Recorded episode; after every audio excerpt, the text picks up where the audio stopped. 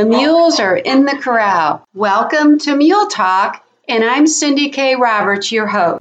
But first, a message from our sponsor. Hey, all you mule jumpers, join us for the first annual Henryetta Mule and Donkey Days and Mule Jump and Trade Days on Saturday and Sunday, October 22nd through the 23rd, 2022, at Nichols Park in Henryetta, Oklahoma. A two day family play day event that includes fun and Western show classes for mules and donkeys, starting with a parade down Main Street featuring John Payne, the the One Armed Bandit as the headliner of entertainment at this mega event. Prizes, added money, and 10 $50 fuel cards to be given away throughout the day. For more info, call 918 290 9315 or go to their website, Henryetta Mule Donkey Day. On this week's episode of Mule Talk, I am on location in Oklahoma and I'm visiting with an exotic animal trainer. And her name is Terry Bowen Lindley, and she's from Oklahoma City. Terry, welcome to Mule Talk. Thank you for having me. I've heard so much about you. You have this gift of working with animals. How did you get started in the business? Well, horses I started with professionally in 1979. And it went from there to? Uh, I was showing 4-H and APHA through high school, junior high. Um, and then after I graduated, I went to the racetrack. I rode racehorses for 18 years. And when I left the racetrack in about 2000, I went to all breeds, all disciplines, and problem issues with horses. And so specialized in that. Um, and then it's been about 12 years ago, I'm thinking that I got my hands on my very first camel that I handled and realize quickly how smart they are. Um, and uh, where was this the one hump or the two hump variety, or which which breed of camel? This particular camel was a dromedary, a one hump. Okay. And I trained it just the same way I do my horses. I didn't know any other camel trainers. I didn't have camel equipment and nothing. I just trained him like my horses, and he progressed way quicker, way easier. They're way less reactive, and they're way smarter actually than horses are. Which which one spits? Is it the one hump, the two hump camels? Okay, I wanted to narrow that down in case I ever see one. Right. Just, All right. Yeah, the one hump camels do not spit. And and you've worked with uh, these camels. Uh, well, you still do. Right? Yeah, oh yeah, a lot. Yeah, more than anything actually. Um, but with the with that initial camel, um, then somebody brought me a zebra and I made huge progress with her in a pretty short period of time, which was amazing. And she was a mama raised yearling um, when I when I first got my hands on her. And then somebody says, you know, well, I went up to another place to work with their camels and other animals they have, and I met this really nice steer, and I threw a saddle on him, and it just blew up this past decade since then with the camels, the cattle. I've trained reindeer. I've trained on giraffes, um, horses, camels, zebras, reindeer, um, alpacas, llamas, exotic cattle. That pretty much covers it. I'll be darned. What about an ostrich? Have you had no, to train no, an ostrich? No, no. No, I don't care for big birds. I don't care for big cats. I don't care for big bears. Uh, you know. I've never tried to train a reptile. You know, I mean, okay, I stick right. with the large. You, you, draw the line somewhere, yeah, right? I, I, I stick with the large stock, domestic and non-domestic, pretty much. But the principles of the handling and the training and relationship all remain pretty congruent throughout all those species that I do work. So, of course, you have to be very. Um, uh, calm. You have to have a gentle demeanor and be non-threatening, but probably firm in your training. The situation, the animal, the history, what's in the moment, what's going on, on where my energy level and my intention is. I have to adapt to meet that animal where they're at. Exactly. That's very well said. So, um, do you have to watch your caffeine intake or something? No, I mean, does that no. give you the jitters? okay, I had to ask. no, I don't know. I, I I don't know. I've just I've been I've trained so many thousands of animals over the years that it's just something that just comes natural to me. Well, that's great. So, Do you keep a diary or or a doc? Don't don't you document your work though? Facebook is probably you know that's where everything's pretty well documented in the past twelve years. So it's not like this is day three and I'm going to try to put the saddle on this uh, giraffe today, or I mean, some of my jobs I I actually will, will kind of document almost to that degree, but not a lot. Um, I just post cute pictures and videos of what I'm doing. It's more for advertising than anything. okay. So you're out in the element like every day. Pretty much, yeah. Do you wear sunscreen? No, Never have. Can't you tell? I don't know. I I just sorry. I have all these questions for you. I mean, you're you're you've got grit. That's definitely you. Definitely, I do. Yeah, yeah. I mean, I'm not not bad for a granny. Yeah. okay. So, do you uh, give credit to your parents or your upbringing, or Well, my mom, uh, you know, bought me some horses when I was a kid, but she grew up on a dairy. I mean, so I mean, it was through 4-H and you know my other friends really that I learned to ride and you know, uh, etc. I started my first horse under saddle in 1972. So I was 10, yes? and she was a, she's a little Spanish Barb Mustang. Um, and she had better sense than I did, which is why we did so well, really, all things considered. she's a tough little horse. I had her for 31 years. Well, they're- tough little little horses, aren't they? You you do mule training, right? Mule and and donkeys. Okay. Oh yeah. Tell me all about that. All of them too. Um, I mean, I'm I'm exclusively a mobile trainer. I work nationwide, and so most of my jobs are about three days long. Um, and I go to these animals rather than I left the facility eight or nine years ago. I don't remember exactly. Um, to go mobile because it's just easier to bring me to them and teach the owners and the handlers of these animals, which is more important actually than training the animals themselves. Is they instruct and help. They, because a lot of these animals, especially the camels, are so smart and so strong. In the wrong hands, they get in trouble. So a downside to that would be you'd get to a facility and let's say they don't have a round pen or some adequate um, fencing. I mean, has that happened? Oh, yeah, I'm sure. Yeah. If it's my first trip to a place, I generally have no idea. I mean, I'll try to ask the right questions before I get there or have them pre prepared or whatever. Um, but yeah, sometimes you just, you know, and again, I have to adapt to every situation, to each human, to each animal, and meet them. And just, you know, I practice a lot of redneck ingenuity in places. Do you say do you say a prayer before you you interact with a dangerous animal? I mean, do you ask for the Lord's help? I, think I- and would. it because it's it's about setting my energy and my intention in the right place. You know, because I don't step in with ego. right. There's no place in animal handling for ego, and so I've got to meet them with it. Because when we get into ego, that's where we, you know, get emotional, get angry, try to show them who's boss, or you know, the kind of ah. attitude, and I'm that's non-conducive for the best results. Very well said. So, what is the most memorable training moment that you have had that you experienced? Probably the most memorable would be the ones when I almost died. Sure. okay.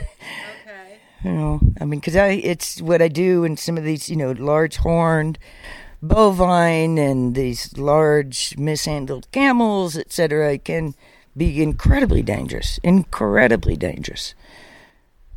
So, how do you work with an emotionally abused animal? I mean, there's is there any hope there for them to be retrained? Depends completely on the animal and on the situation, how deeply ingrained. You know, there's yeah, it just there's so many variables. It's you know really hard to say. Most of the time, with proper consistency and follow up, they can turn and become much better. You know, especially like with horses, though. Like I've worked with a lot of them, that's the PTSD type of, you know, and again, can get some of them better, but some of them, you know, they're just never really going to be able to count on them, you know, unless they're just like rode down day after day after day, or you know, I'm like, you know, Yeah, I mean that that logic. I mean, some trainers have that logic where um, they have to wear them down physically to get control of the animal to get them to submit.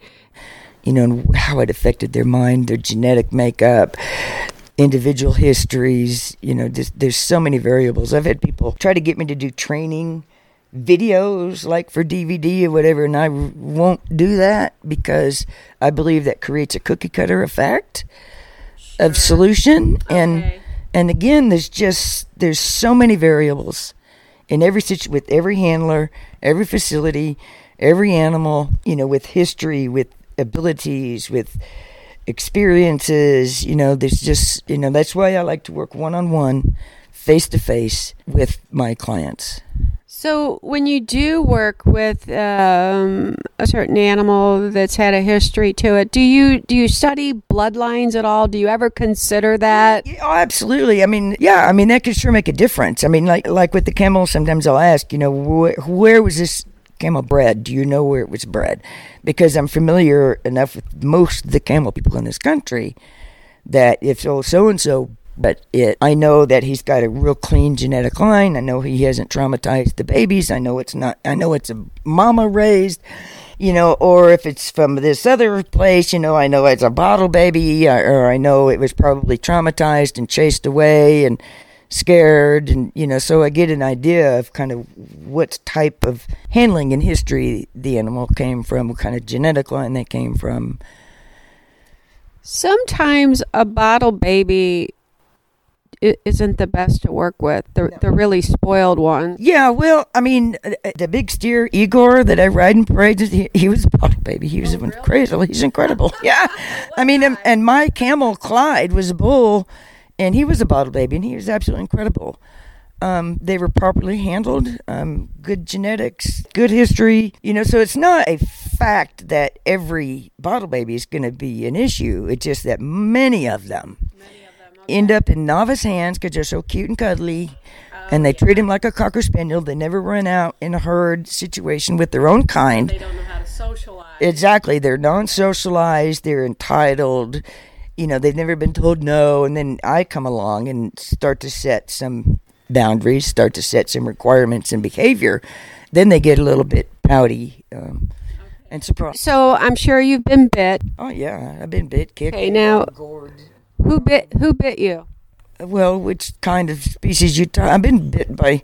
In the back. on, on, the arm. Uh, yeah. Yeah. Yeah. I mean, I, have been doing this for forty plus years. I mean, it's just yeah, yeah. it's just inevitable. Those those are war wounds, right? Yeah. I mean, it's not if it's just when and how bad. Yeah. I mean. So so you travel with uh, a huge first aid kit.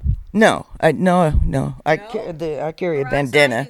No, I'm not even. I got Bactine in my rag. I mean, oh my goodness! Every time I go to the doctor is if I got a broken bone. I mean, it's got to be pretty. It's when you really got to go. Yeah, yeah. yeah.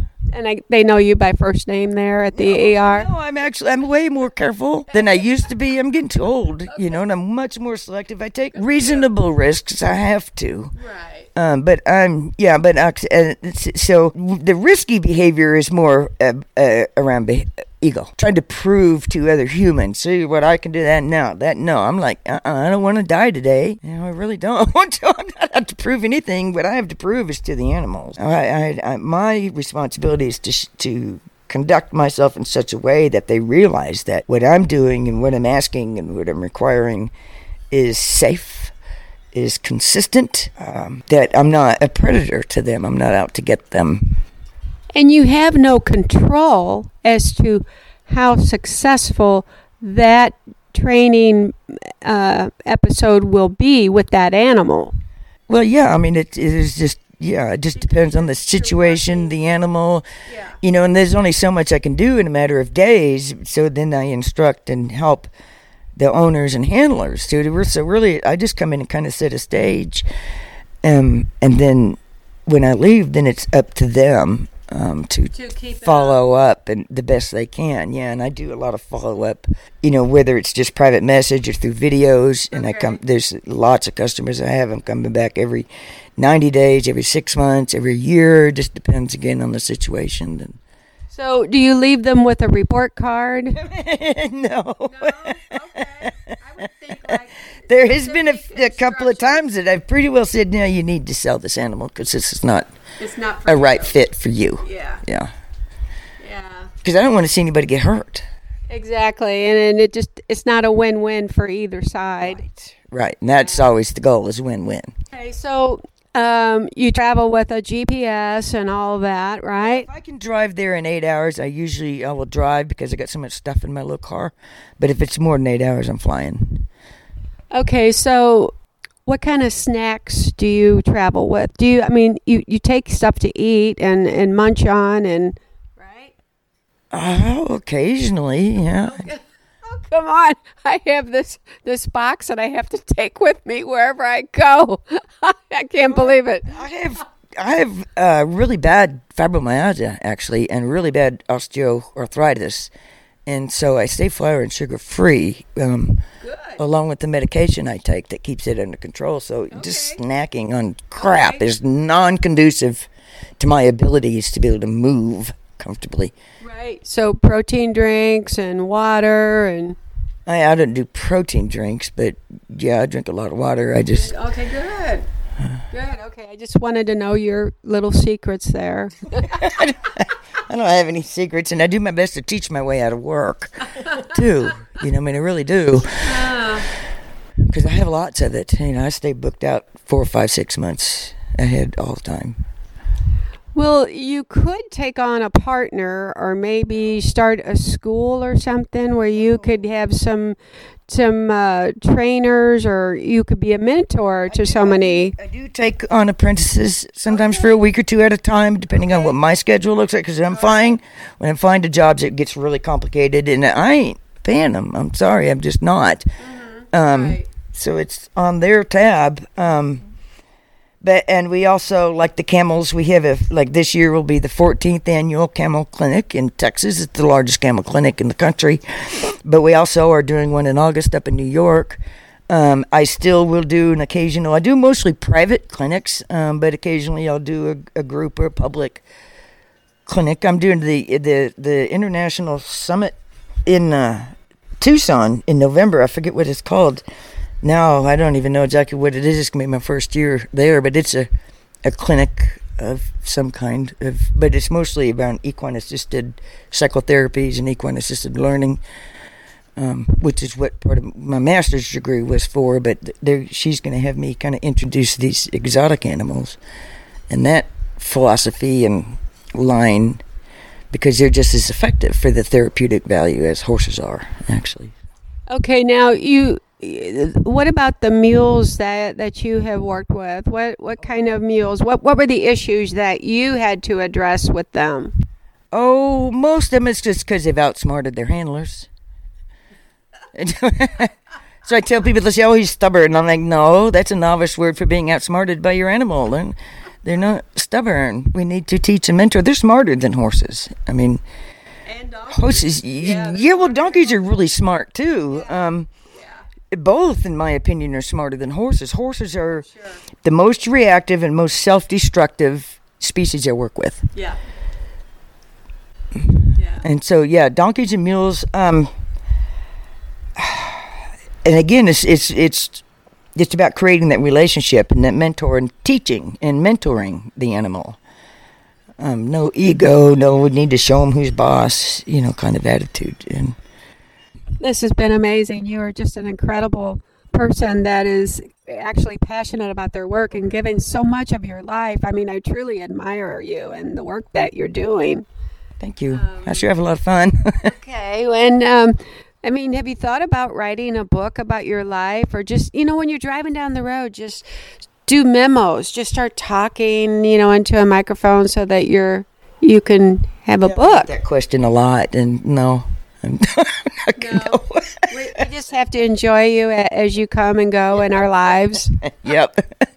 Well, I want to thank you for putting up with me, and thanks for coming on to Mule Talk. Appreciate Okay, and um, so tell us if someone needs to get in touch with you. I mean, do you have a website or a web page? Tell us how to get in touch with you. The easiest way is to find me as, on Terry Bowen Lindley. I'm the only one on Facebook.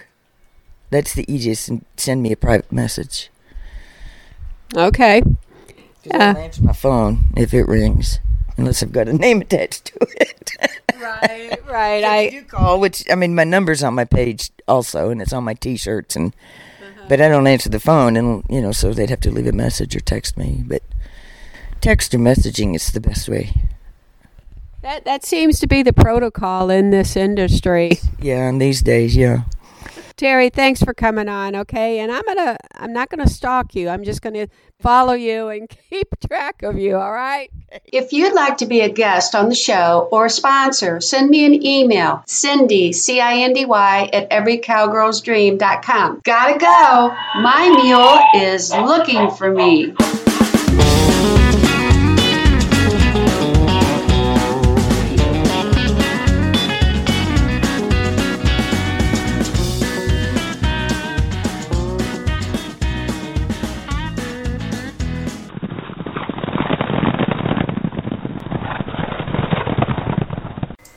Talk is an Every Cowgirl's Dream production.